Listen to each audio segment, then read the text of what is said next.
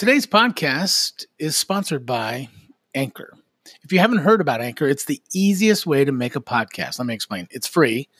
There's creation tools that allow you to record and edit your podcast.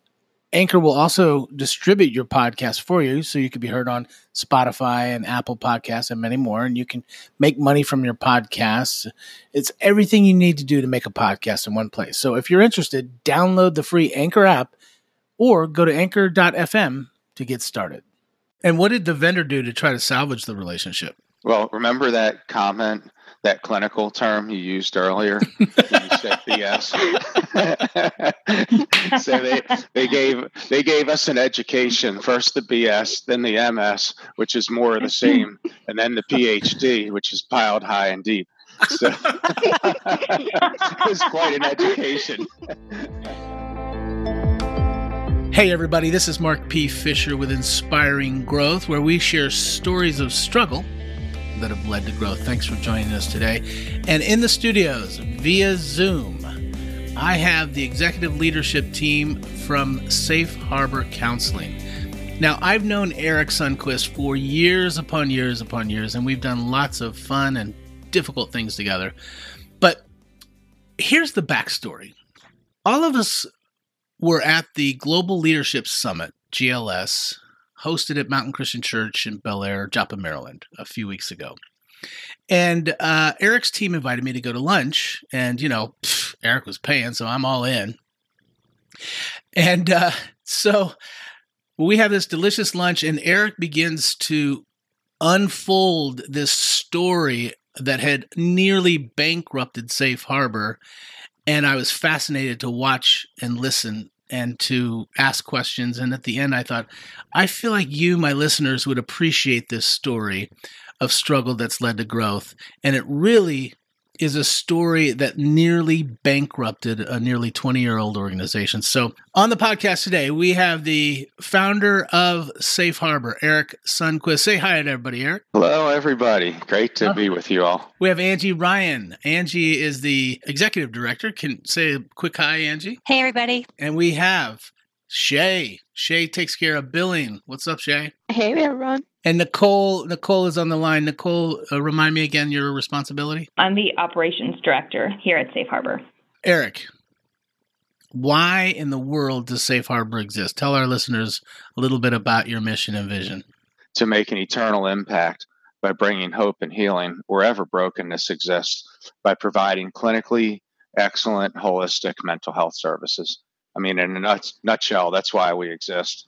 And really, that's just saying that we want to make a lasting impact by embracing broken people and providing the most clinically excellent service that we can. Different core values we have to do that, like positivity, providing superior customer service, teamwork is critical. And we'll get into that in a little bit with our recent scenario that played out. Um, our teamwork was really what saved us in that um, culture of learning and excellence. So that those are the values that it's built upon in order to change those lives and and help to heal brokenness. So it's a counseling service. Your clients come to you face to face, or they can do it by video. And you're available in how many states? We're in eight states right now: Maryland, Delaware, Virginia, Pennsylvania, Connecticut, North Carolina, Washington D.C., Georgia. Each of you share a story of a client struggle. Obviously, you're going to keep their um, anonymity intact, but share share a couple of stories of client struggles that have led to growth as a result of your counseling. Angie, why don't we start with you? We have a new relationship with a hospital in Carroll County, and um, we actually had a response from one of our contacts there about a, a client. She had called on behalf of the client with the client on the phone as the client was suicidal very emotional. And she had wanted to see if she could coordinate care for the client. What was great about it the team pulled together um, one of our intake managers at the time.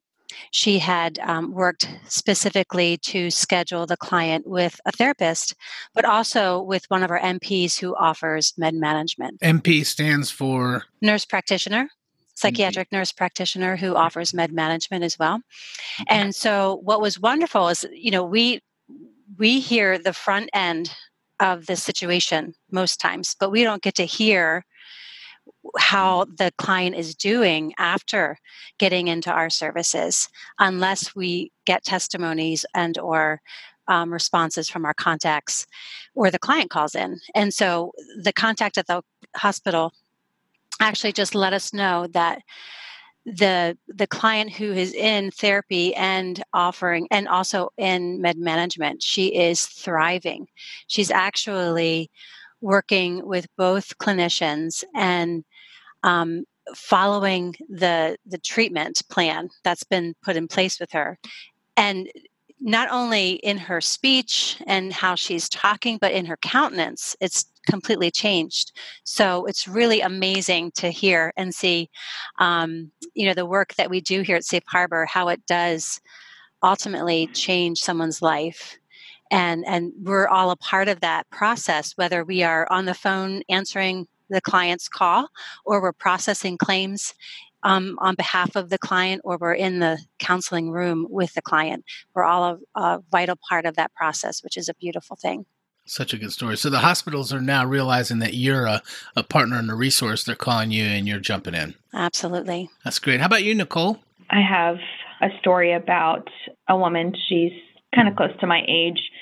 Um, she was really struggling with a lot of anxiety, issues in her marriage. She had some challenges with a recent passing of a relative and just hearing her story of going through her counseling and how much she just absolutely loves her sessions. She looks forward to them every week and is just so thankful to see the growth that she has had ever since starting her sessions. It's incredible to hear where she started out and to kind of see where she is now and walking so closely through that story that she has just grown so much.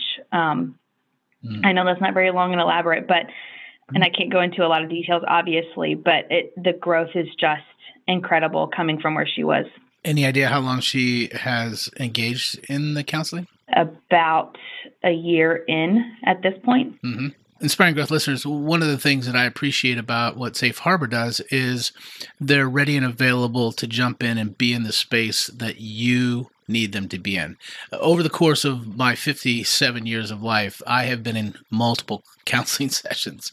And I have found that when I am able to trust somebody, share what's really going on, and allow somebody to ask me questions, uh, it sometimes I don't even know what I'm thinking until someone asks me a question. And I find that counseling can be one of those great tools on our journey to help us toward healing and hope. I had a counselor one time, he called out my BS so stinking fast that I was like, I like this guy. I hate this guy. And, and that, so sometimes sometimes it's a love hate relationship, right? Yes. What's nice about our team is a lot of people on that work at Safe Harbor have gone through counseling themselves, have struggled through situations. So the empathy that we're able to feel for our clients and the support that we're able to give to our counselors, it's from a personal you know mm. personal background there now this i'm going to put you on the spot but it feels like as i have gotten to know professional counselors over the course of my lifetime there's usually a trigger event in the counselor's life that was pretty significant, maybe even traumatic, that actually put them on a path towards studying and getting certified and becoming a counselor. Is that an oversimplification uh, of of the majority of counselors? Uh, am I seeing this only through a lens of a few people? Tell, tell me whether that's accurate or not. I think this is a great insight, Mark. I'd say over the overwhelming majority of our counselors, that's the case. And I know for me personally, I grew up in a home where I was the only boy and the youngest of four kids by four years. And when you're a little kid, the next sibling up being four years older is that's a huge gap. So I spent a lot of my childhood being alone and mm. observing, listening, and that was kind of the impetus that really um, I realized, hey, I could make a living at this being an observer and a listener, you know, and that that kind of you know, and there were there were um, good things and wounds that went along with that, but mm. I think it all kind of flowed out of start that starting point of mm. that situation, you know. Well, and it's interesting. I would I would affirm you're a, a very good observer and listener, but you also have a gift of curiosity. He can ask some questions that that get to the heart of stuff. All right, Shay, do you, do you have a story? We had a lady who called into our billing department, and she was actually on the line with the CareFirst representative, and she was um, making claims about suicide, and she was very distraught at the time. And the reason why she couldn't be seen by a nurse practitioner at Safe Harbor was because she had a balance. Um, so we were able to the representative was able to get me on the line with the lady. We were able to work out an arrangement to take care of the balance. It was it was small. It wasn't it wasn't even a big deal. It was nothing that we couldn't work around. So it was something super simple that I was able to take care of right away. But the issue was that she needed to see someone and she needed to see someone now. Mm. And we weren't sure if we were going to be able to make that happen. So I'm at someone's desk. I'm talking on the phone with this lady. We're trying to talk her down. The CareFirst representative is talking to her as well. Um, we're saying, you know, maybe you should go to the hospital. And while all of this is going on, the one of the other ladies that are with me, um, the billing reps, they're also reaching out to our intake department to see if we can reach out to a nurse practitioner to see if we can get her scheduled. All while I'm having a conversation with her. So we were able to actually get her uh, payment arrangement set up we were able to calm her down, and we were able to set up a meeting with her nurse practitioner within the hour. So she was able to have a video um, counseling session with her counselor, and we were able to later on find out that you know she's she's doing well, she's still being seen, and everything is going well in her life. And it was because we were all able to come together and come together very quickly to make sure we could make that happen for her. So for me, as I listen to that story, Shay, it reminds me people over policy. I mean, how many times have you hit the the brick wall of somebody going, "Well, our policy is." Da, da, da. And yeah, listen, I get it. Policies guide and direct and keep things from getting chaotic. But thank you for sharing a story where a person was worked through policy quickly. And that's the kind of team that you want to have around you, right? I would say, too, on that people over policy thing, we are so blessed to have people that get that. That's really a core value of ours that fits in with the previous ones. We were just in our leadership meeting yesterday dissecting a quote from a it was from the CEO of a world famous coffee company and they said we're in the people business serving coffee not in the coffee business serving people and so hmm. as we dissected that we just came up with multiple examples of how that same principle plays out in our company that we're in the people business delivering a mental health service What's interesting is before you dissected it, your team already was practicing it. Correct. Yep. It's like Gary Vee. For those of you who listen to the Gary Vee podcast, or uh, he he has this insight. He talks a, a lot about the idea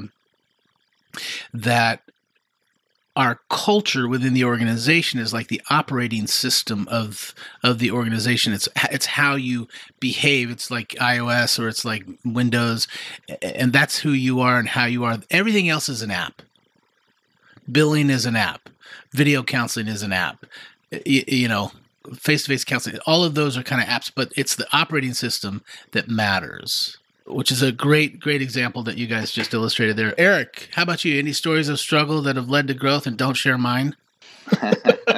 Darn, you just stole my you just stole my thunder. Although I will say I'm impressed at your command of mental health lingo, talking about mental health lingo like BS. hey man. I know that's a master's degree language right there. I can assure you those initials were not used. so um I I take an occasional case, and a number of years ago, there um, was a time I, I, had started not really taking cases and had really whittled my own caseload down. But I became aware of a situation where there was a teenage girl who really had a family characterized by instability and even abuse.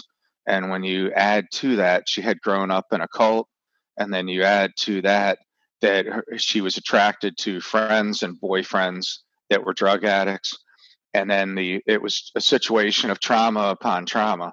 And so i felt compelled to take her on and and really um, engage with her around those issues.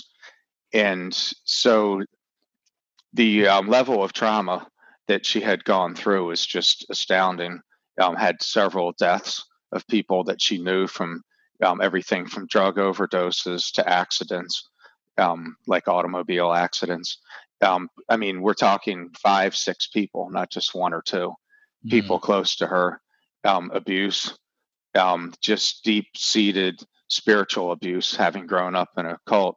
And her life was in utter chaos and train wreck. And this took a period of years. And she would float in and out of therapy. I remember the very first session that she came in, she cried through like three quarters of the session. I mean, she just cried. I, I just sat there and supported her while she just cried and cried and cried. And then eventually we were able to get to doing therapy on some of the issues. But it, at first, she just needed to grieve. And then fast forward um, over a course of about eight years of you know being seen for a few months, maybe take a few months or a year off. Um, she has gotten married, graduated from uh, college, uh, mainly on her own with very little support.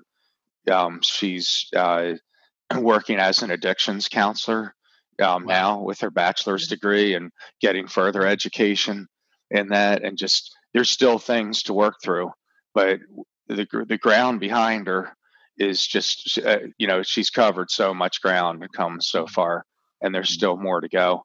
But I really think the um, resilience, the courage, the tenacity, the grit, and the hard work that she embodied. And and I mean, even in the midst of all that, too, you can imagine you're asking, "Where's God?" and all of this. And she really didn't have a spiritual life, and she's involved in a great church now, and um, her relationship with God is central in her life. And it's just uh, the the word you know that comes to mind is restoration. I'm just watching over a period of years. It's not overnight watching restoration happen by God in her life. Yeah. Great it's really an honor to be with people. My job has been to be with her and believe in her. And I think one of the key moments a couple years ago, through tears, she said, You know, there's two people in my life who believe in me wholeheartedly, you know, and I was one of those too. And that was a real honor that she would say that. But I realized when she said that, that being present emotionally and believing in her that that made, that's those were the biggest things I did. It wasn't all this knowledge I gained in all these books and you know smart people I hang around and all that. It was being emotionally present and really believing in her. I think one of the things I hear as a thread to your stories is that restoration and change doesn't happen instantly the problems that contributed to the trauma, the depression, the suicide, the abuse, those took years to develop. So the solution isn't going to be, you know, one or two or three sessions. It's going to be time and someone that will sit and be present, which is a gift. And I'm grateful for what you guys do in the world, which is awesome. Hey, as we take a break right now to thank our sponsors, I'd like you actually to pause. I want to invite you to consider the inspiring core values that Safe Harbor articulated, that they live by. Did you hear them? You know, as a leader, do you have a clear mission, a real life set of guiding principles in your organization? Not something on paper, uh, but in the hearts of your team. If not, I hope Erik's team inspires you to grow your influence and really your bottom line with a clear mission and a finely tuned set of core values. Now, I'd like to thank our inspiring growth sponsor, an organization near and dear to my heart. It's called Sandy Cove. Ugh, Sandy Cove is a beautiful, over 200 acre property with a 152 room lodge. It sits majestically on the headwaters of the Chesapeake Bay. It's great for families and youth and church groups. And if you'd like to discover the six reasons why church leaders love to retreat at Sandy Cove, go to sandycove.org. That's sandycove.org and click on the tab Bring a Group. Now, if you're a meeting planner and you go online or you call and you mention inspiring growth, you'll receive a free bed and breakfast night at Sandy Cove. Maybe you need a little time away. If you'd rather call, just dial 800 234 Cove. That's 800 234 Cove. And be sure you ask for Karen. Now, let's jump back into our fascinating conversation with the leaders of Safe Harbor Counseling. Thank you for sharing your stories. What I'd like to do is turn a corner because, you know, if you think about it, when we do our work, whatever the work is, whatever the vision is, whatever the mission is, there are always a list of business things in the background that have to be done. And you made a decision to switch your digital payment platform, and it nearly bankrupted you. Why were you in the market, Erik, to change to a different platform? Well, as our organization's grown, our desire, I mean, I'd read earlier that one of our core values is excellence. And so our needs and opportunities have changed as time's gone by and we've grown. And so there were some limitations in our current system that we were using. And we found another system that had a lot more capacity to run metrics and reports and just really help us take a deeper dive in analyzing um, what we do. I mean, these these people are people they're humans, but on the business side, there's a lot of numbers, you know, to crunch. There's stories behind every one of those numbers, but there's still numbers there. And this other system really would help us analyze that data and just make better decisions that would affect people's lives for the better. Mm-hmm. So I open it up to all of you. When did you know you were in trouble? What was it that you you so you you had you had an existing system, you changed platforms over a period of time, and then all of a sudden something broke some some red light something started flashing. Who noticed it? What did you notice? So our our go live date with the system was may 20th hmm. and you know you always have to account we we are not a small practice we have tens of thousands of sessions and data um, that we need to transfer over to a new system. So we were in the works months before working on transitioning the data but then you need to learn the system so our our time frame was like three to six months to really get the system down and and recognizing that each department our intake our our billing credentialing bookkeeping all had their own dynamic of the system that they had to learn specifically. So you know thinking the time frame of three to six months to learn it to feel comfortable in it and grow. Um, plus you know all of our counselors are remote so we are entrusting you know the data to them and the instructions to them and training videos and hoping that they're grasping. So there's a huge learning curve on all sides.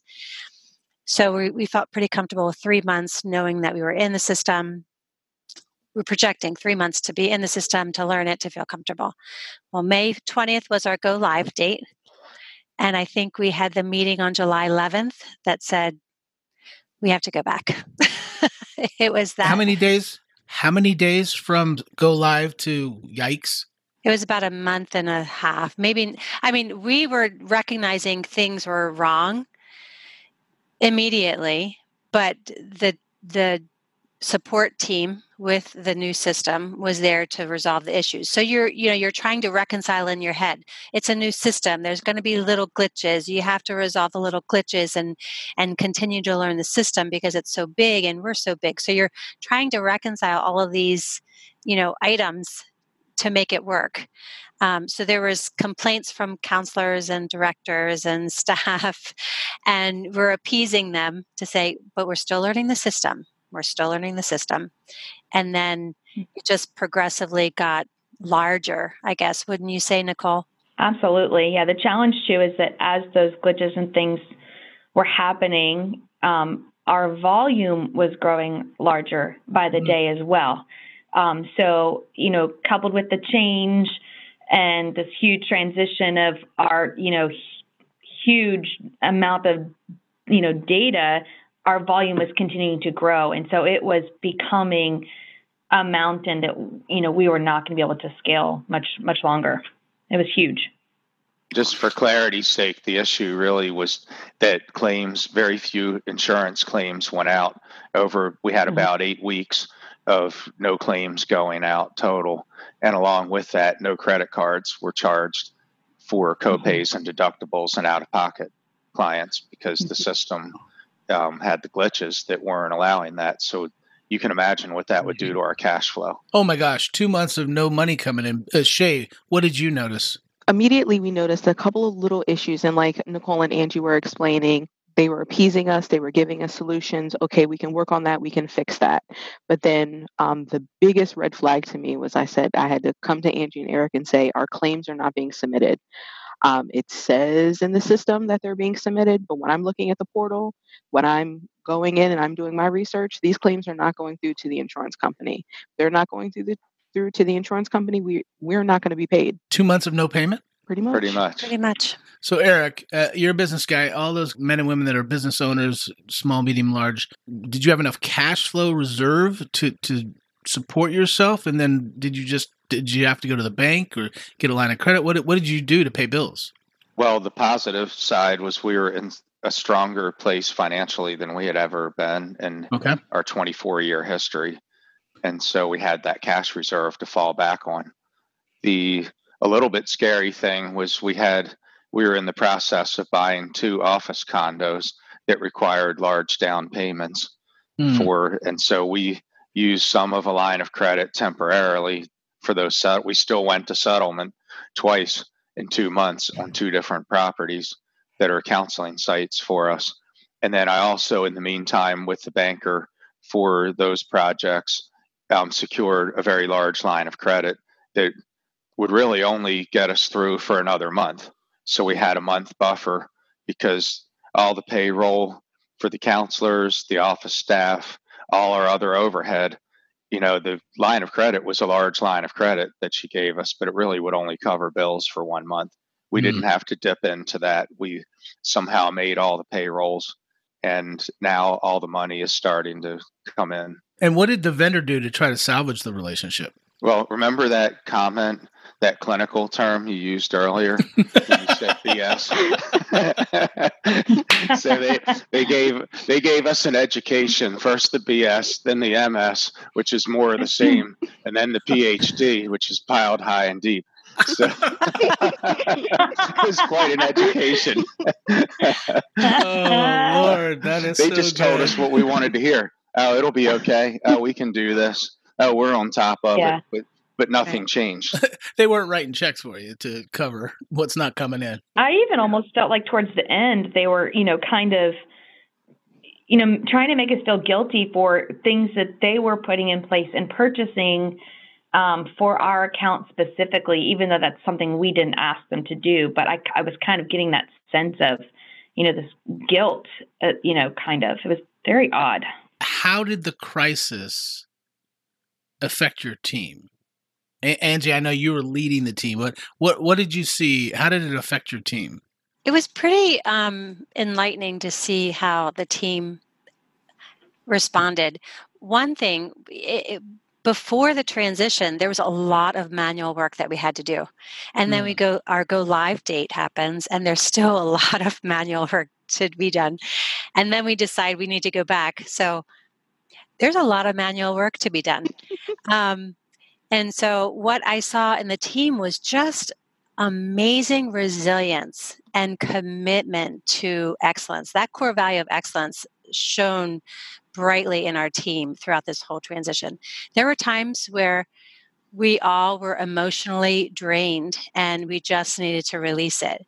Um, there were many of meetings that the managers were in tears um, just having a moment.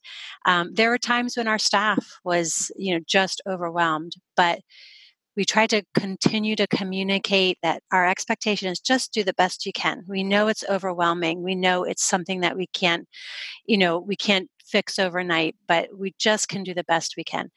And the um, the overwhelming sense of wanting things to be right and wanting things to be you know f- complete and and the commitment from the team to helping continuing to help each other and our clients and to hear our team members on the phone with clients and apologizing for the for the disruption of you know in, in their claims processing and processing credit cards and yeah, just really relating with the client and taking the time to talk to them was a beautiful thing. I mean, it was amazing. I in our leadership meeting yesterday, I just it was an honor I was telling telling our managers, it was such a, an enlightening experience to see the level of commitment from our team members.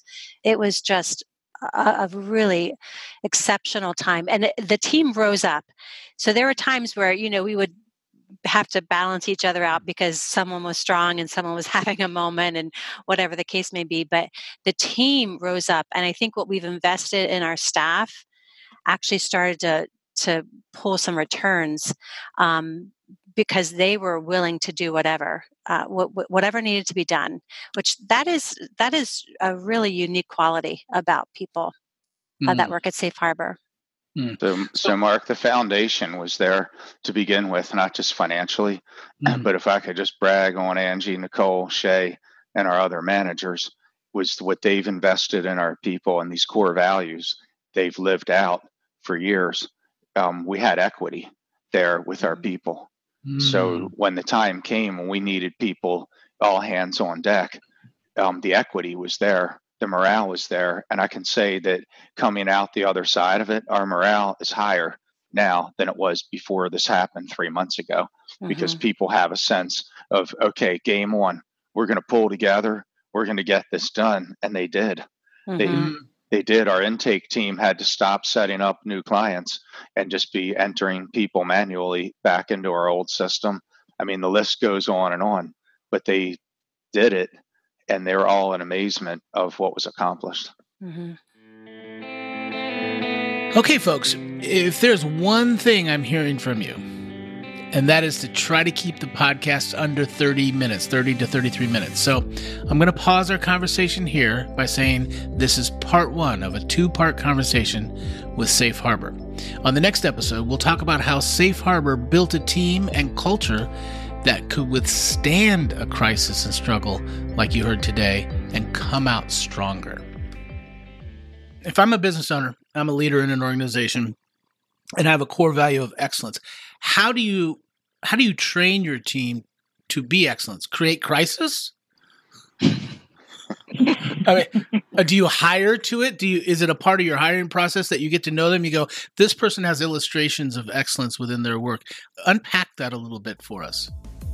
Hey, I want to thank Sandy Cove for sponsoring this episode of Inspiring Growth. If you are a meeting planner, for a group retreat or conference and you'd like to discover the six reasons why church leaders love to retreat at Sandy Cove, go to sandycove.org and click on the tab Bring a Group. And if you are a meeting planner and you mention Inspiring Growth, you'll receive a free bed and breakfast gift certificate. So go to sandycove.org or dial 800 234 COVE. That's 800 234 C O V E. Be sure you ask for Karen. And thanks to Dylan Garvin uh, with with my Studio D production. They Dylan and his team edit today's podcast, and now you can see a transcript of the podcast in the show notes. You can check that out.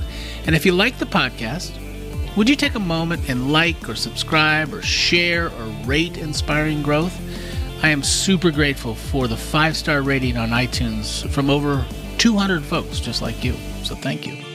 And finally, friend, if you want to grow in your connection with others, be kind, be present, and ask good questions. I'm Mark P. Fisher, inspiring growth with leaders and their brands. If you're interested to find out more about what we do, you can go to inspiringgrowth.biz and check out all the free stuff we offer.